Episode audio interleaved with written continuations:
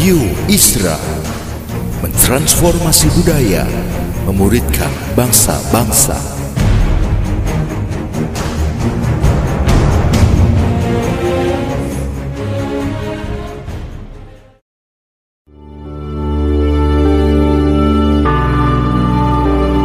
Apostolic Prophetic Messages mengungkapkan pesan dan arahan dari hati Tuhan bagi gerejanya demi menuntaskan mandat kerajaan Allah di Indonesia dan bangsa-bangsa.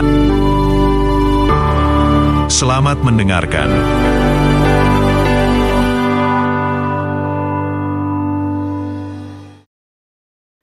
Kita akan berupaya untuk membereskan satu bagian yang saya kira perlu kita ketahui. Saya ingin membahas apa yang saya sebut dengan komunitas kerasulan. Saya ingin membahas apa yang saya sebut dengan komunitas kerasulan. Bagaimana uh, apa sih sebenarnya yang terjadi dengan komunitas kerasulan? Sebenarnya ini sudah bisa lihat di mana-mana. Tuhan sedang bekerja di mana-mana dan komunitas-komunitas kerasulan ini muncul dengan sendirinya. Dan saya secara pribadi menulis hal ini udah cukup lama karena melihat melihat melihat komunitas ini seperti ini di berbagai negara saya lihat saya kemudian memperhatikan apa yang Tuhan kerjakan dan kemudian melihat apa yang uh, sedang terjadi di seluruh dunia ini. Jadi dengan cepat aja kita akan melihat apa yang saya maksud dengan komunitas kerasulan. Jadi nanti catatannya akan menyusul pada saudara karena waktu yang sangat uh, terbatas saya akan membahas saja bit and pieces saja. Jadi di dalam Efesus 4 ayat 11 dan 12 di situ saudara sudah bisa membaca bahwa Tuhan memberikan lima jawatan kepada kita itu untuk memperlengkapi orang kudus bagi pekerjaan pelayanan bagi pembangunan tubuh Kristus. Jadi di dalam pelayanan lima jawatan Tuhan uh, melepaskan dimensi-dimensi pelayanan yang berbeda ini dari pengurapan yang dimiliki oleh Kristus, dari pekerjaan pelayanan yang dimiliki oleh Kristus itu dilepaskan bagi tubuhnya dengan tujuan supaya umat Tuhan dipersiapkan bagi sebuah pekerjaan pelayanan agar tubuhnya di dunia ini dibangun ya itu itu penting sekali. Nah, secara khusus komunitas kerasulan itu adalah suatu komunitas atau suatu tempat di mana umat Tuhan hidup hidup di dalam itu keuntungan-keuntungan dari dimensi kerasulan dengan segala karakteristik yang mengikutinya. Jadi ada dimensi kerasulan yang turun ke atas mereka. Kalau sudah masih ingat kemarin saya berkata bahwa sering kali hal tersebut tidak bisa kelihatan dengan kasat mata, tapi yang terjadi adalah komunitas tersebut menerima the impartations of the apostolic grace. Komunitas tersebut menerima impartasi dari apa yang disebut dengan kasih karunia kerasulan, ya. Memang uh, kita harus paham bahwa sangat penting untuk mengerti sifat-sifat atau karakter dari komunitas kerasulan ini agar waktu kita mengerti hal ini kita dapat masuk kemudian memposisikan diri kita.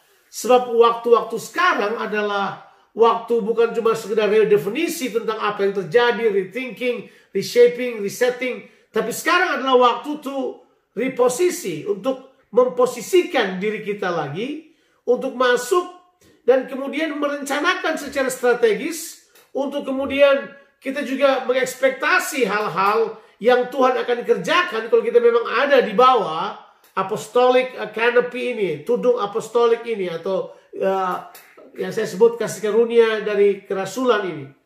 Dan tentu ini kalau kita memang mengerti, kita akan mengerti sumber-sumbernya juga. Kita akan bergerak di dalam pengurapannya, kita akan bergerak dengan kuasanya, kita akan terakses pada sumber-sumber yang Tuhan siapkan mengenai hal ini. Jadi kalau kita memahami, kalau kita memahami komunitas kerasulan ini dan kemudian kita paham betul apa yang dikerjakan di dalamnya, maka kita akan mendapatkan apa yang saya sebut dengan value system, ada sistem nilai yang dapat kita pelajari. Kemudian kita akan uh, dapat melihat kira-kira apa yang bakal kita hadapi, kita bisa harapkan apa yang bakal kita hadapi, apa yang dapat kita kerjakan ke depan. Jadi dengan jalan demikian kita dapat mengevaluasi juga kualitas dari arah pertumbuhan kita. Jadi ini kita akan akan lihat dengan uh, jelas dalam beberapa saat ini. Jadi ini dia ini. Yang pertama yang kita perlu lihat bahwa uh, komunitas kerasulan ini adalah komunitas yang itu tuh, yang memiliki itu peningkatan kesadaran apa peningkatan kesadaran apa kesadaran mereka meningkat secara awareness dalam dalam apa yang terjadi di depan mereka karena fokus daripada pelayanan kerasulan itu adalah mereka membangun dasar untuk kepentingan ke depan ya. Kalau saudara lihat orang membangun sebuah dasar bangunan dia tidak hanya membangun dasarnya saja tapi he built a foundation with the future in mind. Kalau saya punya bahasa begini waktu seorang membangun dasarnya fondasi sebuah bangunan yang dia cuma pikir bukan dasarnya dia pikir sampai atapnya dia pikir sampai kalau hujan datang, banjir datang dan semuanya datang. Bagaimana? Dia sudah memikirkan hal tersebut. Demikian juga dengan dengan komunitas kerasulan. Mereka itu adalah orang-orang yang membangun dasar, tapi mereka berpikir future. Mereka berpikir ke depan. Dasar-dasar ini penting buat mereka untuk masa depan mereka. Makanya mereka adalah orang-orang yang menggali dalam-dalam dasar mereka. Jadi kalau saya mau bilang, this kind of people adalah orang-orang penggali-penggali yang hebat. Mereka itu disebut di dalam Lukas pasalnya yang ke-6, ayatnya yang ke-46 dan seterusnya. Orang orang yang mendengarkan firman Tuhan dan melakukannya itu dia seperti orang yang membangun sebuah bangunan. Dia menggali dalam-dalam. Nah, these guys adalah orang-orang yang tidak suka kedangkalan. Mereka adalah orang-orang yang menyerang kedangkalan kehidupan karena mereka mau mau bertumbuh, mereka mau berkembang. Jadi komunitas ini adalah komunitas yang betul-betul berpikir fondasi untuk kepentingan masa depan. Itu komunitas kerasulan. Jadi mereka tidak tidak ecek-ecek membangun fondasi mereka. Pernah nggak lihat komunitas yang cuma dibangun atas dasar hahaha hihi hahaha hihi, dibangun atas dasar ngumpul-ngumpul, dibangun atas dasar kalau saudara punya komunitas kerasulan yang punya Saudara punya apa yang saya sebut dengan uh, bangunan atau canopy kerasulan, saudara tidak akan berhahihi soal fondasi. Saudara akan serius menggali dalam-dalam. Mereka akan menyerang kedangkalan, mereka akan masuk ke dalam untuk mempersiapkan sebuah fondasi yang kuat for the future. Nah itu dia. Mereka harus berpikir ke depan. Ini dia yang disebut dengan uh, komunitas kerasulan. Mereka mereka itu bergerak keluar dari sebuah perkembangan mentalitas yang dinamis. Oh betul, fondasi tapi dinamis. Fondasi ini mereka siapkan kalau ke depan nanti begini, kemajuannya begini. Mereka mempersiapkan sesuatu. Dan tahukah saudara, dasar dari apa saja yang kita kerjakan, kalau kita simple bersama dengan Tuhan, kalau kita sangat sederhana bersama dengan Tuhan, kita punya simplicity yang kuat. Kita gampang dibawa ke mana aja. Kita gampang dibentuk ke mana aja. Saya ingat uh, Brother Rubin uh, tadi pagi share bahwa Abraham itu uh, kalau sampai ke sebuah tempat apa yang dia buat adalah dia bangun kemah, dia bangun mesbah, kemudian dia gali sumur. Nah, kenapa dia bangun kemah? Karena kemah itu easy to pack, easy to go. Kemah itu fleksibel. Nah dari dahulu kita kita movement ini udah berpikir bahwa kita harus berbeban ringan tapi punya daya ubah yang sangat cepat. Kita mau tidak terlalu banyak beban jadi gereja yang simple, komunitas yang simple, komunitas yang tidak terlalu terikat dengan apa pun, komunitas para pilgrims yang bergerak dengan bebas, tidak banyak beban dalam pemikiran mereka. Kira-kira itu yang perlu kita bayangkan sebagai komunitas kerasulan. Jadi komunitas kerasulan itu mereka memandang jauh melebihi batasan yang mereka miliki sekarang. Dan mereka uh, mereka punya pemikiran akan bergerak melintasi batasan etnis, rasial, nasional, bahkan teritorial. Mereka akan bergerak secara global satu ketika ya. Mereka akan mereka akan mengerjakan hal tersebut ini. Jadi komunitas ini akan menjadi komunitas yang bersifat global, bukan cuma hal seperti gereja yang mengerjakan hal-hal global. McDonald juga mengerjakan hal-hal global. Tapi gereja yang berpikir global adalah gereja yang mengutus. Membawa itu tuh. Membawa dimensi perwakilan kerajaan ke seluruh dunia. Itu. Itu yang dibawa oleh komunitas kerajaan. Mereka kecil, mereka simple, tapi mereka punya daya ubah yang sangat tinggi. Yang kedua adalah mereka punya apa? Punya akselerasi sepak terjangnya mereka sangat luas sehingga mereka dapat bergerak ke mana aja. Mereka tidak bisa dihentikan oleh batasan-batasan etnis, rasial, nasional atau batasan uh, teritorial apa pun. Mereka akan bergerak keluar dengan cara yang sangat cepat. Ada percepatan di dalam yang mereka kerjakan. Nah, seperti sudah tahu, saya saya tidak suka kata percepatan uh, karena uh, kata percepatan tuh gini, pemahaman saya percepatan itu kita rush. Tuhan gak pernah rush kan, Tuhan planningnya bagus.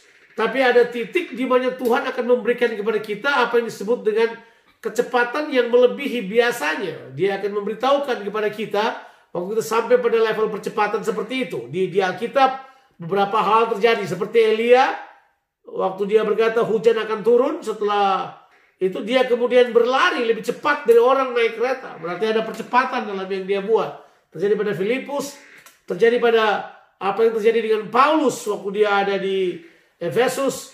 Waktu dia kemudian melayani hanya dua tahun saja. Ada di ruang kuliah Tiranus. Tapi lihat uh, impactnya.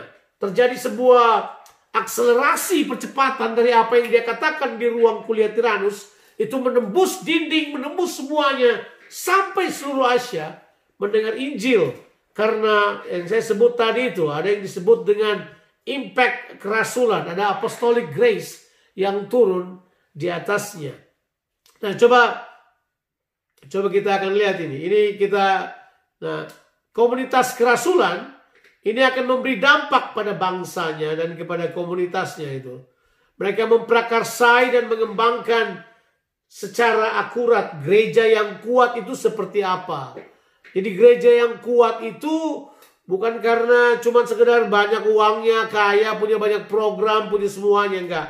Gereja yang kuat adalah gereja yang semua orang percaya terlibat mengerjakan. Mereka bertumbuh secara sehat ke arah Kristus. Nanti saya akan tunjukkan kepada saudara bagaimana dimensi-dimensi ini berlaku di dalam di dalam uh, komunitas kerasulan. Jadi mereka memprakarsai hal tersebut. Tapi bukan juga hanya sisi pengembangan gereja atau sisi spiritual. Mereka mengembangkan inovasi bisnis, organisasi-organisasi kerajaan, menguasai dan mempengaruhi lembaga-lembaga bisnis, pendidikan, kesehatan, entertainment, sports, religion, apa aja. So, itu yang disebut spheres influence. Itu merupakan bagian yang mereka akan masuki.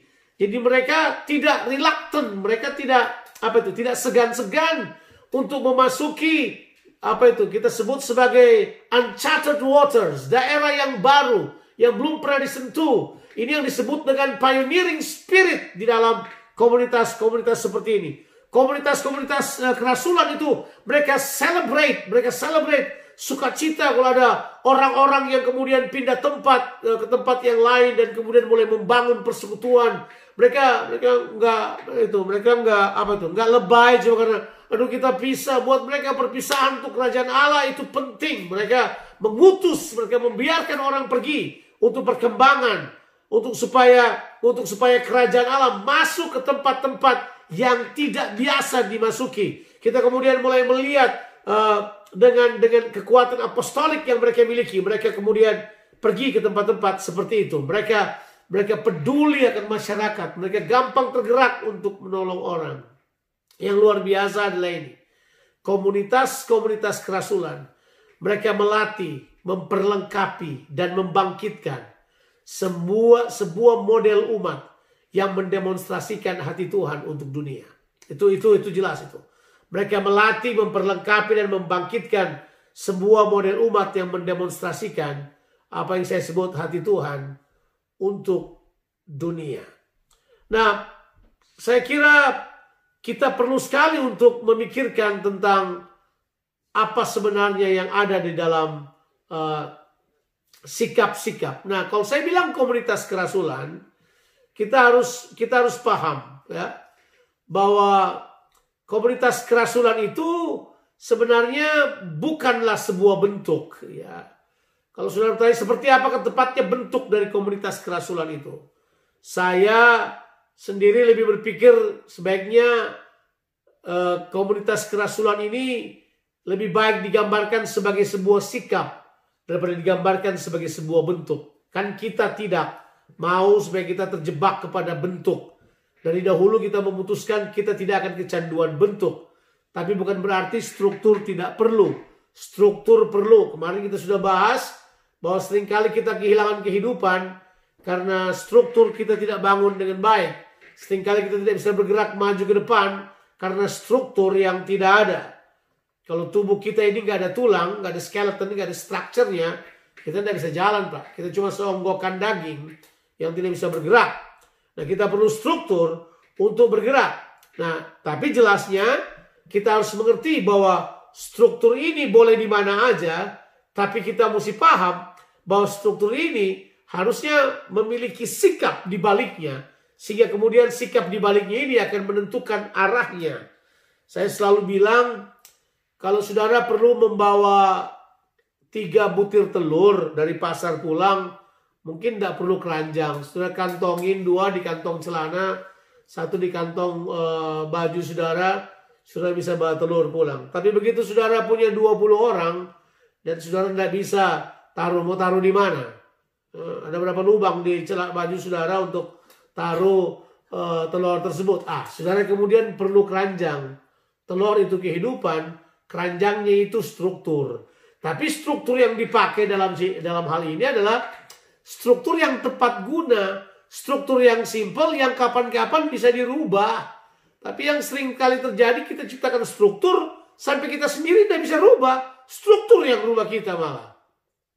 Kemudian yang terjadi kita jadi jadi dingin, kita jadi beku, kita jadi kehilangan kita jadi kehilangan apa itu sensibility, kita jadi kehilangan sensitivitas kita hanya karena struktur. Harusnya jangan, harusnya jangan. Nah, komunitas kerasulan adalah komunitas yang sungguh-sungguh tidak menekankan kepada bentuk, Walaupun dia akan terstruktur, tapi strukturnya akan sangat simple. Simple sampai tergantung situasi. Saat corona terjadi berganti, pandemi ini terjadi berganti, penganiayaan terjadi berganti, kesulitan ini terjadi berganti, keadaan begini berganti. Kita kemudian menjadi gereja yang bisa hidup di segala keadaan. Demikianlah komunitas kerasulan dibangun begitu rupa dengan fondasi yang kuat, simplicity of Christ, sehingga dia bisa melakukan seperti apa yang Paulus katakan. Oh, dengan orang orang Yunani aku jadi seperti orang Yunani, orang Yahudi aku seperti orang Yahudi. Aku menjadi sama seperti mereka asal dapat saja aku memberitakan Injil. Hidup Injil itu yang jauh lebih penting dari apa pun. Struktur nggak sepenting apa pun. Kita bisa rubah, kita bisa perbaiki. Yang penting struktur yang tepat guna. Jadi saya akan segera selesai dalam waktu mungkin uh, atau 6 menit ke depan, saya sekarang cuma ingin tambahkan tentang bagaimana bagaimana kita melihat uh, sikap dan tindakan yang radikal dari dari gereja ini berhubungan dengan uang, integritas, hubungan, kebenaran dan pelayanan. Coba saudara bayangkan. Jadi di dalam kalau kalau saudara punya komunitas kerasulan yang saudara bangun atas dasar Alkitabiah seperti yang Tuhan katakan, sikap tindakan saudara akan sangat efisien berhubungan dengan uang, integritas, hubungan, kebenaran, dan pelayanan. Kita akan menata keuangan kita dengan benar. Kita tentu tahu prinsip-prinsip pemberian yang kita sudah ajarkan. Bahwa kita mempercayai designated gift. Kita mempercayai not equal giving but equal sacrifice. Kita tidak menyarankan orang cuman kita tidak mengajar orang. Dalam semua pemulitan kita, kita nggak ngajar orang memberi. Kita ngajar orang berkorban. Memberi semua orang harus memberi. Tapi pengorbanan adalah yang Yesus minta dari kita. Level pengorbanan itu yang Tuhan minta buat kita. Itu level kita pindah dari level biasa menjadi level sahabat. Ya, kalau cuma jadi level murid biasa ya kita minta saja. Yesus kata, kamu bukan hamba lagi, kamu sahabat. Kamu akan terima rahasia daripadaku. Tapi masalahnya sahabat mempersembahkan nyawanya. Tiada kasih yang lebih daripada sahabat yang mempersembahkan nyawanya untuk sahabatnya. Di pengorbanan. Kita sudah ajarkan sikap kita mengenai keuangan. Bagaimana keuangan kita kelola. Bagaimana keuangan kita tidak posting kepada satu titik. Tapi bagaimana keuangan kita persiapkan untuk kita bagikan. Untuk kita pakai untuk pelayanan.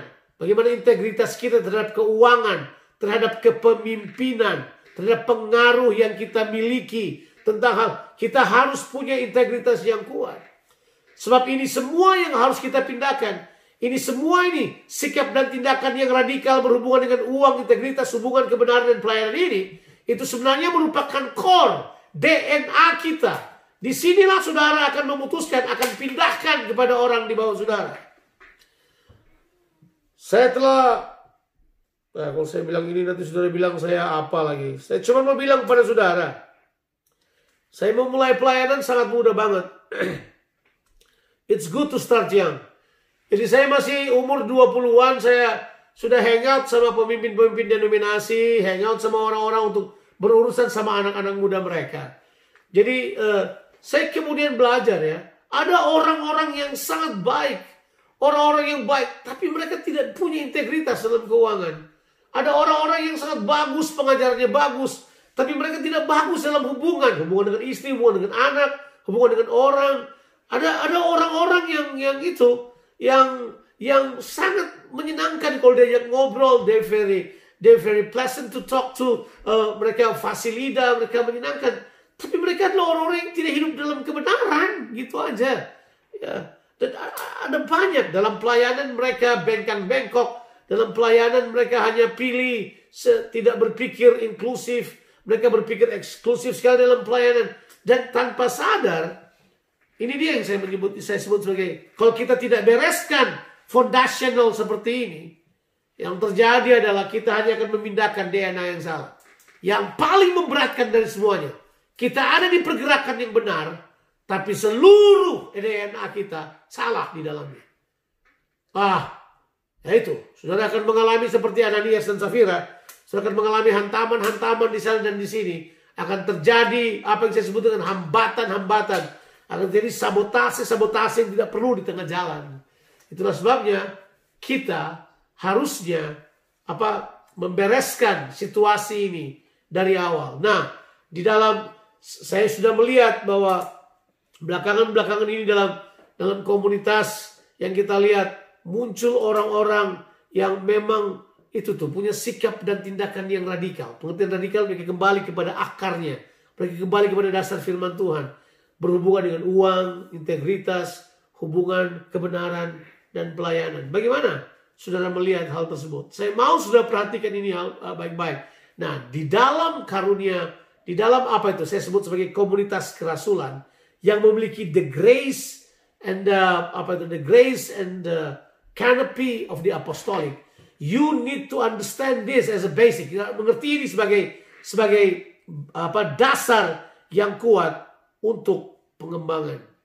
Nah, yang berikut adalah ini dia ini. Yang paling terakhir adalah komunitas kerasulan itu dampak yang kuat dalam alam rohani, ya.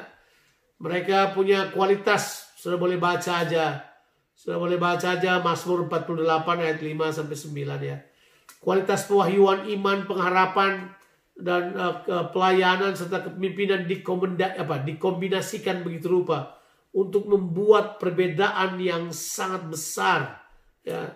Mereka mereka mempercayai bahwa doa, mereka mempercayai doa dan hidup seperti Kristus. Mereka mempercayai fellowship orang percaya mereka mempercayai bahwa pujian penyembahan.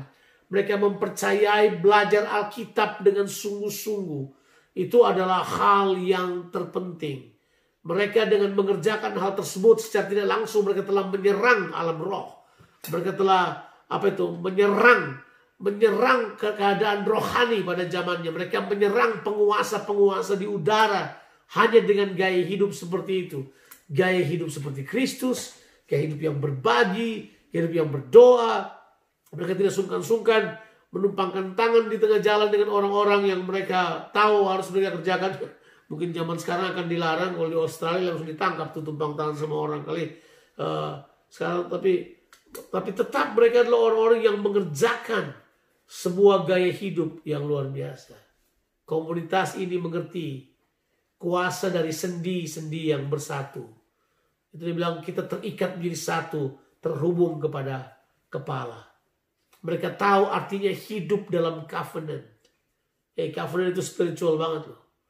Covenant itu ikat ikatan perjanjian. Berjalan kedua orang bersama-sama. Kalau mereka tidak mengikat janji. Berjalankah mereka bersama-sama kalau mereka tidak bersahati? Berjalankah mereka bersama-sama kalau mereka tidak sepakat? Mereka punya itu keberanian untuk menerima dan melakukan firman Allah. Ya, saya nggak tahu apakah kita semua, tapi sebagian besar kalau saya lihat dari wajah-wajah udah mengerti kalau saya bilang step one to three, mereka langsung mengerjakannya.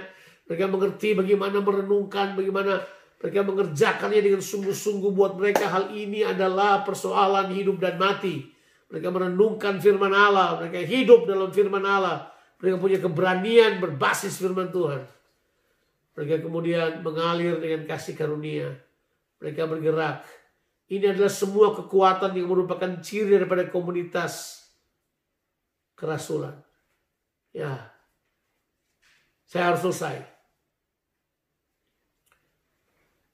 Kita harus kembali kepada identitas kita yang terutama. Komunitas kerasulan mengerti identitas mereka. Mereka mengerti bahwa mereka adalah pemenang, kuat. Mereka seperti yang Tuhan siapkan di hari-hari terakhir. Mereka adalah orang-orang yang terfokus pada tujuan. Memikirkan orang banyak. Supaya mereka bisa melihat kesempatan untuk menyatakan kerajaan Tuhan bagi orang-orang yang terhilang. Buat mereka harga satu jiwa lebih berharga daripada seluruh dunia. Mereka menangis bersama-sama untuk jiwa-jiwa. Mereka berpikir untuk diutus. Mereka menyukai ketika disuruh diberi tanggung jawab untuk diutus ke sebuah tempat yang baru buat mereka. Tugas dan peran ini harus dikerjakan di dunia ini. Karena kenapa? Mereka berada di bawah sebuah kanepi yang mengutus.